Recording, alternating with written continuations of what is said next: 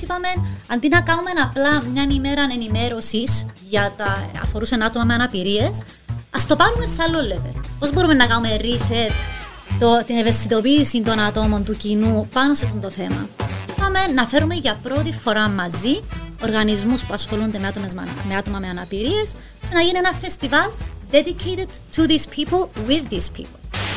Οι νέοι μπορεί να έχουν έναν αλφα ακαδημαϊκό background και πολλές φορές βλέπουμε είτε και από κοινωνικό μας κύκλο αλλά και μέσα από τη δουλειά μας ότι ίσως δυσκολεύονται να αναπτύξουν μια πορεία σε έναν επίπεδο το οποίο να τους ευχαριστεί και να τους ικανοποιεί. Ξέρω πολύ κόσμο που λέει ότι είμαι 35 χρονών, έπρεπε ήδη να έχω κατασταλάξει, έπρεπε να έχω παντρευτεί, ας πούμε, τα πράγματα μου. 35 χρονών, ας πούμε, μπορείς και να λάκκαμεις εντελώς μια στροφή, ας πούμε, και να κάνεις εντελώς διαφορετικά. Μπορεί να φύγεις, να πάεις εξωτερικό. Είναι εντάξει να είσαι 35 χρονών και να μην έχεις αποφασίσει ακόμα. Είναι εντάξει να εξερευνάς, νομίζω, σχεδόν πάντα. Το ζήτημα είναι ποιος δημιουργεί την κυριαρχούσαν άποψη σε μια κοινωνία. Δηλαδή, ποιος δημιουργεί τούτες τις παγιδεύσεις μέσα σε νοοτροπίες, ποιος δημιουργεί την νοοτροπία τελικά. Λέμε, εμείς στην Κύπρο έχουμε αυτήν την νοοτροπία. Ποιος τη δημιουργεί και ποιος την αλλάζει. Εγώ βλέπω το θετικά. Βλέπω αλλαγή. Και εν τούτον που θέλουμε και μέσα από το Youth Talks είναι να δώσουμε το έναυσμα και τα εργαλεία να μπορούν ήδη οι νέοι να κάνουν τις αλλαγές. Γιατί μαζικά, συλλογικά, έναν πιο δυνατό. People, stories, social issues, environment, sports, arts and culture, life, urban issues, innovation. This is the L-Air Uncut. Ακόμα ένα L-Air και βρισκόμαστε εδώ με την Ελίζα Πατούρη και το Χαμπί να μας μιλήσουν για την πολύ ενδιαφέρουσα διοργάνωση που θα κάνει το Reset. Και θα θέλαμε, Λίζα μου, να μας πεις πρώτα απ' όλα τι είναι το Reset, ποιοι είστε, τι κάνετε και τι θα δούμε τις επόμενες μέρες. Τέλεια, ευχαριστούμε καταρχάς για την ευκαιρία να είμαστε εδώ σήμερα. Το Reset ξεκίνησε το 2020, ξεκίνησε σε συνεργασία με το συνέτερο μου, ο οποίος και αυτός είχε έναν όραμα να ξεκινήσουμε να κάνουμε Reset κάποια πράγματα εδώ στην Κύπρο. Είναι οργανισμός έρευνας και εκπαίδευσης. Το Reset αντιστοιχεί σε Research and Education in Social Empowerment and Transformation. Άρα Reset είναι τα αρχικά του σιδηρόδρομου. Ναι, ακριβώς. Η δουλειά μας εστιάζεται σε τρεις πυλώνες. Την έρευνα, τόσο στο εθνικό, ευρωπαϊκό και διεθνές πλαίσιο. Την εκπαίδευση σε άτομα που είναι πιο ευάλωτα, αλλά και σε σχολεία για διάφορα κοινωνικά θέματα, σε εταιρείες για ανάπτυξη δεξιοτήτων, ικανοτήτων και το διάλογο.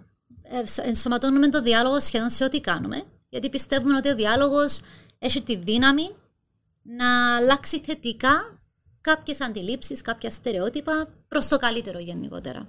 Οπωσδήποτε, αν όχι με τον διάλογο, με τι.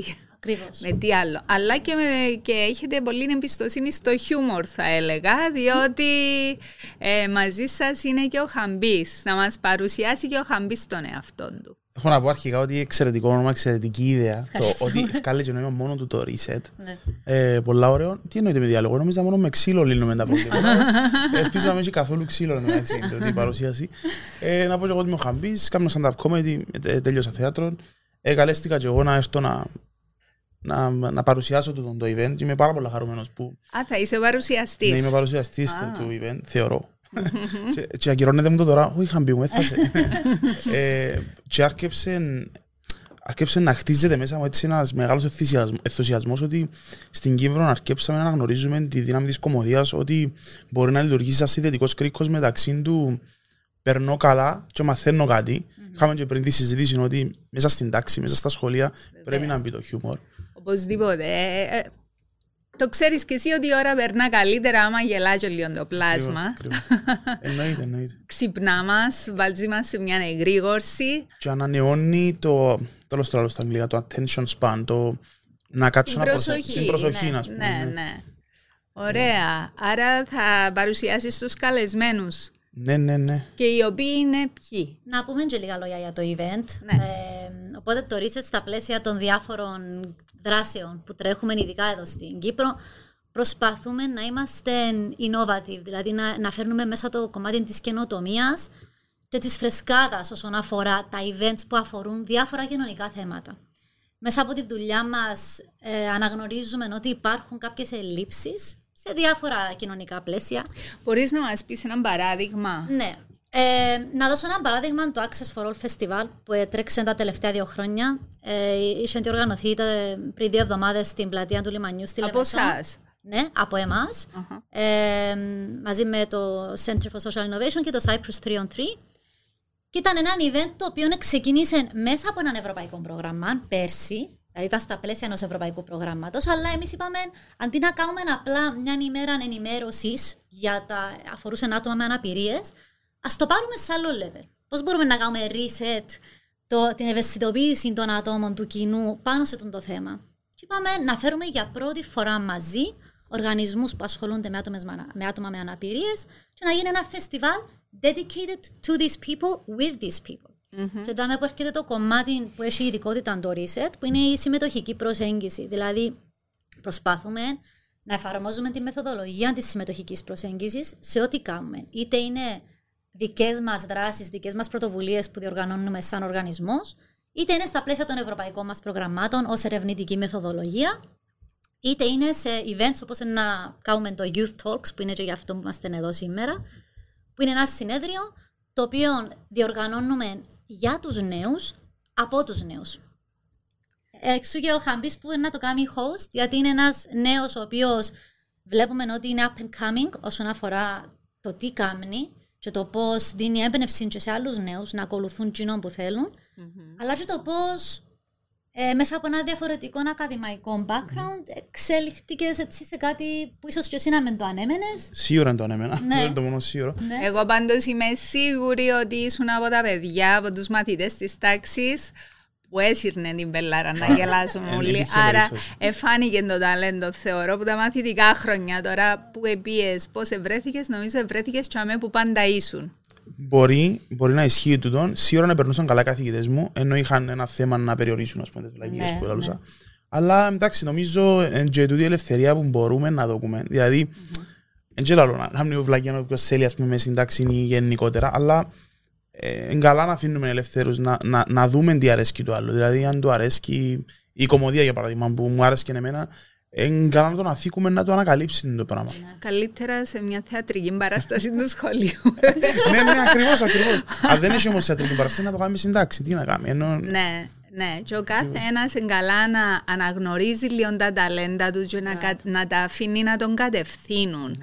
Άρα, μέσα και από το Youth Talks, ουσιαστικά βρήκατε άτομα νεαρά που είτε το ταλέντο τους είτε οι συγκυρίες της ζωής τους επήραν κάπου που αξιοποιήθηκαν τέλος πάντων και κάπου βγήκαν. Ακριβώς. Κάτι θα έλεγες, σε διέκοψα, δεν ήξερα αν το θυμάσαι ακόμα. Θυμήθηκα το μόλις τώρα, ήμουν έτοιμος. Τούτο που είχες πει για την συμμετοχικότητα, δηλαδή να έρθει κάποιος και να καταλάβει πραγματικά ποια είναι τα προβλήματα, ας πούμε, για το Access for All, το φεστιβάλ. Είχαν κάνει, θυμώ, μια συναυλία ο Αλκίνος που ήταν σβηστά όλα τα φώτα. Και ήταν, υποτίθεται, κάμνεντη για awareness για τους τυφλούς, ας πούμε. Και ήταν εντυπωσιακό το πως δεν υπήρχε καμία διαφορά για τον κόσμο που ήταν τζάμε. Δηλαδή, είτε το έβλεπες είτε όχι, και τζάμε έκαμε πολλοί κόσμο να καταλάβει ότι μπορούν να ζήσουν, ενώ κανονικά, αν τους το επιτρέψουμε. Ακριβώς. Εντάξει, εντός που θέλουμε και εμείς να προβάλλουμε με το Youth Talks είναι ότι βλέπουμε ότι οι νέοι μπορεί να έχουν έναν αλφα ακαδημαϊκό background και πολλές φορές βλέπουμε, είτε και από κοινωνικό μας κύκλο, αλλά και μέσα από τη δουλειά μας, ότι ίσως δυσκολεύονται να αναπτύξουν μια πορεία σε έναν επίπεδο το οποίο να τους ευχαριστεί και να τους ικανοποιεί.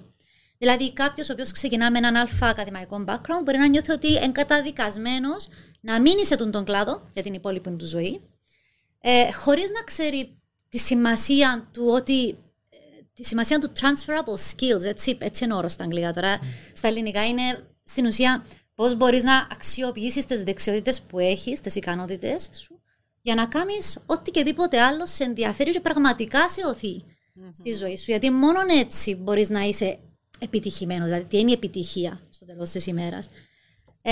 Τι είναι αλήθεια. Τι είναι. Να το αναζητήσετε στο Youth Talks. Να τα μιλήσουμε στο Youth Talks μέσα από τις ιστορίες, τις αφηγήσεις των ομιλητών που ενάρθουν. Οι οποίοι είναι ποιοι. Οι οποίοι είναι η Ραφαέλα Μιλτιάδους, πρέσβυρα οδικής ασφάλειας. Είναι η Χριστιανά Ξενοφόντος που θα μιλήσει έτσι για τους πολλαπλούς ρόλους που έχει στην δεδομένη στιγμή τώρα στη ζωή της. Είναι οι αντιπρόσωποι του Girls in Steam, Παναγιώτα Πολυκάρπου και Αναστασία, οι οποίες θα μιλήσουν για πώς ξεπερνάς εμπόδια, ιδιαίτερα όσον αφορά το gender στο κομμάτι το Steam. Νεκτάριος Αλεξάνδρου, που είναι ο ιδρυτής του GTA Sports, πώς μεταμόρφωσε την καριέρα του ως ποδοσφαιριστής και πλέον τι κάνει τώρα και πώς το κάνει και τι δεξιότητες χρησιμοποίησε για να κάνει τον το transfer, τον το transformation. Ο οποίος, αν δεν κάνω λάθος, είχε τελειώσει η παιδαγωγική ακαδημία. Mm-hmm. Ναι, βρέθηκε στα γήπεδα λόγω ταλέντου. Ναι. Ωραία. Ο ορισμός του που προσπαθούμε να ζητήσουμε. Ναι, ακριβώς. Και η Andrea Kafa, που είναι η γυναίκα αθλητικογράφος, η οποία είναι να μιλήσει για πιθανά εμπόδια που ίσως να αντιμετώπισες στην καριέρα της και πώς τα ξεπέρασε. Δηλαδή, γενικά προσπαθούμε ως Reset να ευαισθητοποιούμε το κοινό χρησιμοποιώντας δημιουργικές μεθόδους, innovative events, fresh, creative ways to engage the audience, να προσελκύουμε το κοινό. Mm-hmm. Οπότε και το Youth Talks σε μια τέτοια πρωτοβουλία, φέραμε και το Χαμπή, γιατί ξέρουμε ότι και ο ίδιος έχει τη δική του ιστορία να πει. Κάτι έχω κι εγώ. Το σημαντικό στην το πράγμα, θεωρώ εγώ, αν ήμουν μέσα στο κοινό, ας πούμε, να ήταν να με εμπνεύσει να καταλάβω ότι πάω αύριο να σπουδάσω, ας πούμε. Mm-hmm. Εντάξει να κάνω και λάθος το τι είναι να πάω να σπουδάσω. Yeah. Εντάξει σε κάποια φάση να πω, ξέρεις, θέλω κάτι άλλο. Γιατί παγιδευκούμαστε, λέω το σαν νέος τώρα, παγιδευκούμαστε στην απόφαση που πήραμε όταν ήμασταν 17 χρόνων. Μπορεί και κάποιον να επιβλέψει την απόφαση και να μας... να μας κατευθύνει, ας πούμε, και παγιδευκούμαστε πέρα το κάνουμε για μια ζωή. Ναι, γιατί ήμασταν όλοι μας σε μια ηλικία που καλά-καλά δεν ξέραμε τον εαυτό μας. Άρα ήταν πολύ πιθανόν να βγαίναμε έτσι κάπου αλλού από εκείνο που πραγματικά θέλαμε.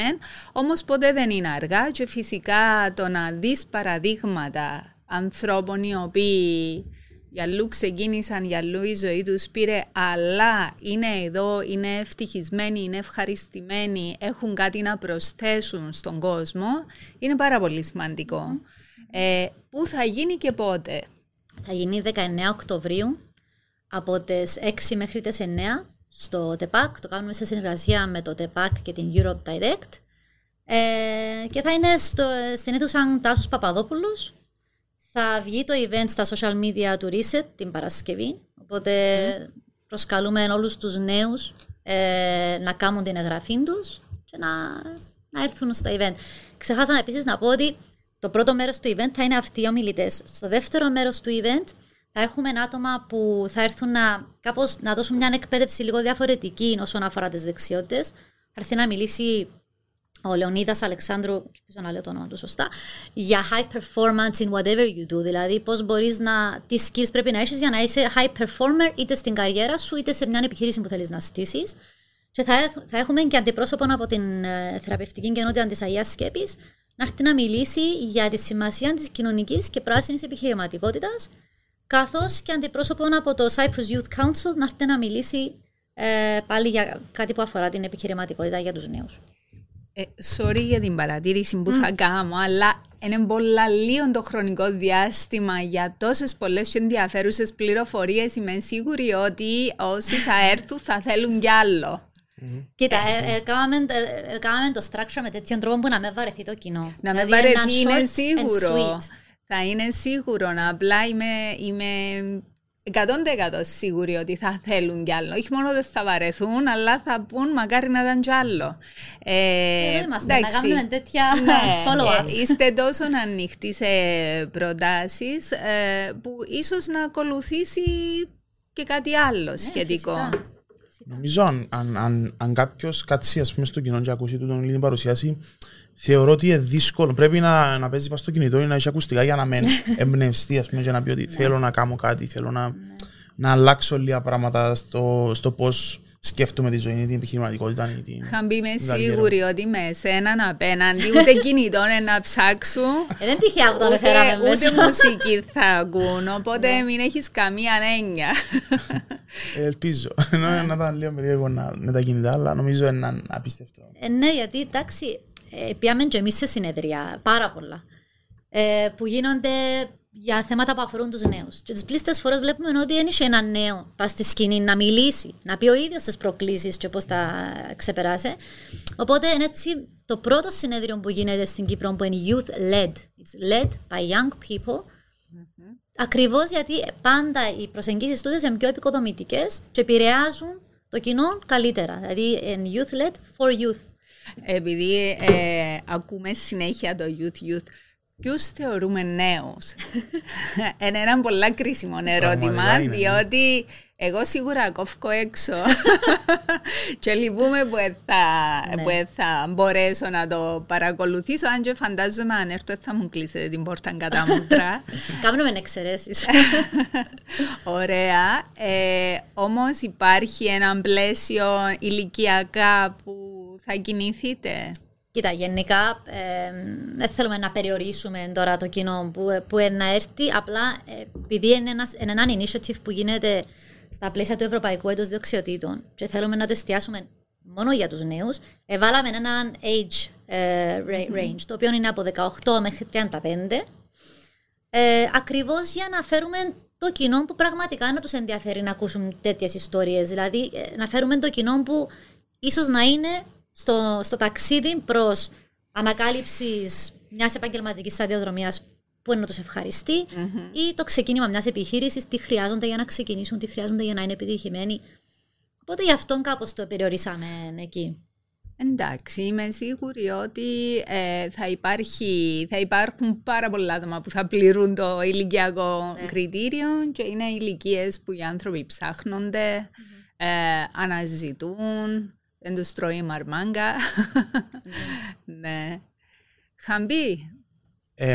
Ήμουν στη σκέψη τώρα όταν αναλύσαμε το 18 με 35 ότι το 35 ας πούμε, ξέρω πολύ κόσμο που λέει ότι είμαι 35 χρονών, έπρεπε ήδη να έχω κατασταλάξει, έπρεπε να έχω παντρευτεί, ας πούμε. Τον τα πράγματα μου κάπως 35 χρονών, ας πούμε, μπορείς και να αλλάξεις εντελώς μια στροφή, ας πούμε, και να κάνεις τελώς διαφορετικά. Μπορεί να φύγεις, να πάεις εξωτερικό, μπορεί να κάνεις διαφορετικά πράγματα.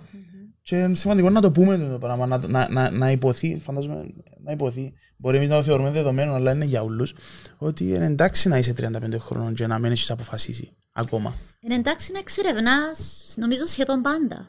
Δηλαδή, πέφτει μέσα στα πλαίσια του lifelong learning.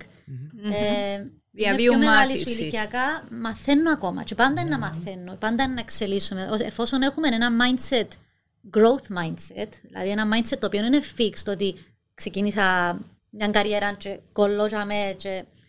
άμα ανοίξουμε λίγο το μυαλό μας και είναι τούτο που θέλουμε νομίζω να δώσουμε παραπάνω και στο συνέδριο. Πώς πάμε από fixed mindset σε growth mindset. Πώς το κάνουμε το πράγμα, γιατί στην τελική έρχεται και υποφελεί σε πάρα πολλά θετικά κατά τη διάρκεια της ζωής σου. Σίγουρα, τούτο το πράγμα δεν έχει τελειωμό, ποτέ δεν είναι αργά. Δηλαδή, ξέρω άτομα που είναι στην ηλικία των 50 ή γύρω από τα 50, οι οποίοι εκλείσαν έναν κύκλο στη δική τους τη δουλειά, τι ονειρεύτηκαν να κάνουν, τι εμπόρεσαν να κάνουν και τι θα ήθελαν να κάνουν, γιατί η διαβίου μάθηση δεν τελειώνει ποτέ.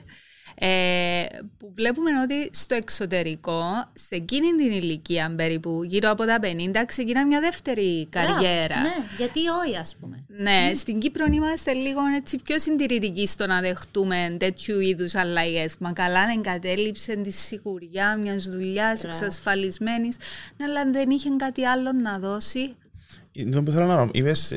Είπες την φράση ότι στην Κύπρο είμαστε. Θεωρείτε και εσείς ότι μπορεί και να φταίει η κοινωνία, ας πούμε, της Κύπρου ή μόνο εγώ το εκλαμβάνω έτσι? Το ζήτημα είναι ποιος δημιουργεί την κυριαρχούσαν άποψη σε μια κοινωνία. Δηλαδή ποιος δημιουργεί τούτες τις παγιδεύσεις μέσα σε νοοτροπίες, ποιος δημιουργεί την νοοτροπία τελικά. Λέμε εμείς στην Κύπρο έχουμε αυτή την νοοτροπία. Ποιος τη δημιουργεί και ποιος την αλλάζει? Ποια είναι η δική σας η άποψη? Και ποιος τη διατηρεί? Και γιατί να διατηρείτε και να πάντα μέσα στο ψυγείο έτσι και να τη βγάλουμε σε κάθε περίσταση? Κοίτα, εγώ πιστεύω ότι σε κάθε φάση, δηλαδή σε κάθε φάση μιας κοινωνίας υπάρχει η επιρροή από την προηγούμενη γενιά. Τώρα είμαστε ακόμα επηρεασμένοι από την προηγούμενη γενιά. Τη γενιά των γονιών μας, των παππούδων μας. Αλλά την ίδια ώρα, ανάλογα με το πώς εξελίσσεται η νέα γενιά, υπάρχει το περιθώριο να γίνει η αλλαγή και η μεταμόρφωση σε κάτι καινούριο, σε έναν καινούριο status quo μιας κοινωνίας, σε έναν καινούριο cultural mindset. Οπότε νομίζω τώρα είμαστε σε ένα πολλά μεταβατικό στάδιο στην Κύπρο και εγώ βλέπω το θετικά. Δηλαδή ξέρω ότι υπάρχουν πολλά πράγματα που είναι αρνητικά και κάπως frozen στην Κύπρο, αλλά βλέπω ένα transformation να γίνεται, βλέπω αλλαγή και εν τούτον που θέλουμε και μέσα από το Youth Talks είναι να δώσουμε το έναυσμα και τα εργαλεία να μπορούν ήδη οι νέοι να κάνουν τις αλλαγές, γιατί μαζικά, συλλογικά, ένα πιο δυνατό το αποτέλεσμα. Ναι, ακριβώς. Σίγουρα. Σκέφτομαι ότι πάντα την αλλαγή τη φέρνουν οι νέοι με τις μικρές ή μεγάλες επαναστάσεις τους και φυσικά όσοι αισθάνονται νέοι. Σίγουρα μέσα στο puzzle της κοινωνίας όλοι έχουν να προσθέσουν το δικό τους κομματάκι και ο μεγαλύτερος με την παράδοση που κουβαλά χρειάζεται, αλλά και ο νεότερος, έτσι ώστε να σχηματιστεί μια όμορφη εικόνα. Αλλά αυτό που με ενοχλεί, και να το πόδαμε, είναι ότι οι νέοι μας στην Κύπρο δεν τολμούν όσο θα έπρεπε να τολμήσουν. Ίσως διότι έτσι έμαθαν από τους γονείς τους, το όνειρο του κάθε γονιού ίσως να ήταν, ξέρω εγώ, μια θέση στο δημόσιο, μια σιγουριά. Ο φόβος και η προστατευτικότητα του γονιού μπορεί να είναι έτσι πιο έντονη μέσα στην κυπριακή οικογένεια. Όμως πολύ όμορφη πρωτοβουλία να οθήσετε τους νέους να τολμήσουν. Ναι, πολύ σημαντικό. Θεωρώ πάρα πολλοί παράγοντες που αποδεικνύουν ακριβώς το που είπες, ότι εντολμούν οι νέοι και θεωρώ και στη δική μου γενιά ότι είμαστε κάπως να πιάμε τη δουλειά μας, να είμαστε εντάξει και να τσιλήσει η ζωή μας. Ναι, να τσιλήσει η ζωή μας, όπως η τσιλήσε του παπά μου και της μαμάς μου, ας πούμε. Θέλω να πω κάτι για ένα λεπτό. Όταν ήμουν στο πανεπιστήμιο, σπούδασα Αγγλία τέλος πάντων, είχαμε έναν καθηγητή που στο πρώτο lecture, στην πρώτη διαλέξη που είχαμε κάνει, είπε μας έναν πράγμα. Δεν ξέρω αν επειδή είμαστε στην Αγγλία ή συγκεκριμένος άνθρωπος. Είπε μας ότι να φύγετε που δαμέ, θέλουμε να φύγετε που δαμέ και να μην περιμένετε το τηλέφωνο να χτυπήσει. Θέλουμε να είσαστε έτοιμοι, να κάνετε πράγματα και να πιάτε εσείς τα τηλέφωνα. Όχι να περιμένετε το τηλέφωνο. Και αυτό το θεωρώ ότι είναι πάρα πολύ σημαντικό για έναν νέο που τελειώνει τώρα τις σπουδές του ή ακόμα και να μην έχει σπουδάσει, να κάνει πράγματα χωρίς το φόβο της αποτυχίας, γιατί είναι εκείνος που μας κρατά πάντα πίσω. Ο φόβος της αποτυχίας. Ενώ μέρος του learning, το failure is part of learning how to eventually get to that success point. Και είναι κάτι που δεν λέγεται ανοιχτά στην κοινωνία, δηλαδή την επιτυχία, πάμε πίσω πριν. Πιστεύω ότι είναι ένα αποτέλεσμα πολλαπλών αποτυχιών, γιατί μέσα από τις αποτυχίες μαθαίνεις και εξελίσσεσαι. Ναι, σίγουρα. Θυμίσες μου την ιστορία του Έντισον, ο οποίος έκαμε πάνω από 1,000 αποτυχημένες προσπάθειες να ανάψει ο ηλεκτρικός λαμπτήρας. Εκαλούσε εντωμεταξύ των δήμαρχων, τους επιφανείς ανθρώπους της εποχής του, ξέρω εγώ, έστεινε εκεί το σκηνικό του και αποτύχανε, αλλά δεν τα έβαλε κάτω, ώσπου ήρθε η μέρα που άναψε ο λαμπτήρας, διότι επίστευε με τα 1,000 ότι μπορεί να το πετύχει και η πίστη μας σε κάτι είναι επίσης κινητήριος παράγοντας. Να μου λέτε, πως αστεία έπαισα στο κενό και να γέλασε κανένας. Καλά, είναι πολλά δύσκολο. Νομίζω από τις πιο δύσκολες δουλειές να είσαι comedian. Αν το κάνουμε έτσι αναλογικά, η καριέρα τέλος πάντων ή η σταδιοδρομία κάποιου είναι όπως μια παράσταση. Εν πετυχαίνει ένα αστείο, πάει στο επόμενο. Και πάντα λέμε, ποιο είναι το πιο δύσκολο αστείο? Το επόμενο. Έτσι πάει πάνω το πιο δύσκολο το επόμενο. Γιατί πρέπει ούλα να πιάει γέλιο, αλλά σε ούλα πρέπει να προσπαθείς το ίδιο, να πούμε. Ακριβώς. Άρα, επαναλαμβάνουμε μέρα, ώρα και με ανυπομονησία θα κάνουμε τη βόλτα μας. 19 Οκτωβρίου, 5η, 6 με 9, αίθουσα Τάσος Παπαδόπουλος, στο ΤΕΠΑΚ, εδώ στη Λεμεσό. Καλώς να έλθουν όλοι οι νέοι, τους οποίους Ίσως να δώσαμε κάποια έμπνευση εδώ σήμερα για να παρακολουθήσουν, να to get inspired, να πιάσουν έμπνευση. Ναι. Και να ξεπεράσουν εκείνα τα εμπόδια τα οποία πολλές φορές νομίζω είναι ήδη μας που τα βάζουμε μπροστά μας. Ναι, και μία μικρή παρένθεση. Είναι ανοιχτό για το κοινό, είναι δωρεάν, υπάρχει συνδρομή. Είναι δωρεάν, θα γίνει η φόρμα εγγραφής και απλά να πρέπει να κάνουν την εγγραφή τους οι συμμετέχοντες για να ξέρουν. Online. Ναι, ένα online link. Ακόμα και αν δεν την κάνουν, αν έρθουν εκεί, θα μπορούσε να γίνει. Αν υπάρχουν θέσεις. Εννοείται. Ναι. Ωραία. Χαμπή μου κάτι τελευταίο για εσένα. Τελικά, μια χαρά. Έχω να προσκαλέσω. Να καλέσω κι εγώ όσους παραπάνω μπορούν, όσους νέους μπορούν να έρθουν να ντιαμέ. Πραγματικά που είδα λίγο το πρόγραμμα και το ποια να μιλήσουν, για ποια πράγματα να μιλήσουν. Είναι πραγματικά experts, είναι ειδικοί σε εκείνο που κάνουν. Έχουν πάρα πολλά πράγματα να πιάνουν. Εγώ νομίζω να αξιάσω να βγω σε σκηνή σε κάποια φάση, γιατί να τους ρωτήσω να σημειώνω. Να σε κοντήσουμε εμείς. Χαμπή μου, φκαίνεις, τι κάνεις. Αν λεπτόν είπεν κάτι. Άρα έχουν πάρα πολλά πράγματα να πιάσουν. Είναι κάτι που χάνεις εύκολα, ας πούμε. Ας έρθουν και ένα τούτο part of the process, θεωρώ, κάποιου. Μπράβο, ένα part of the journey. Τούτον ελπίζουμε τουλάχιστον. Σίγουρα. Θα σας δούμε εκεί, παιδιά, εγώ κατ' εξαίρεση. Ευχαριστούμε πάρα πολύ. Να είστε καλά. Ευχαριστούμε για την πρόσκληση. Να είστε καλά, εγώ ευχαριστώ. This is the L-Air Uncut.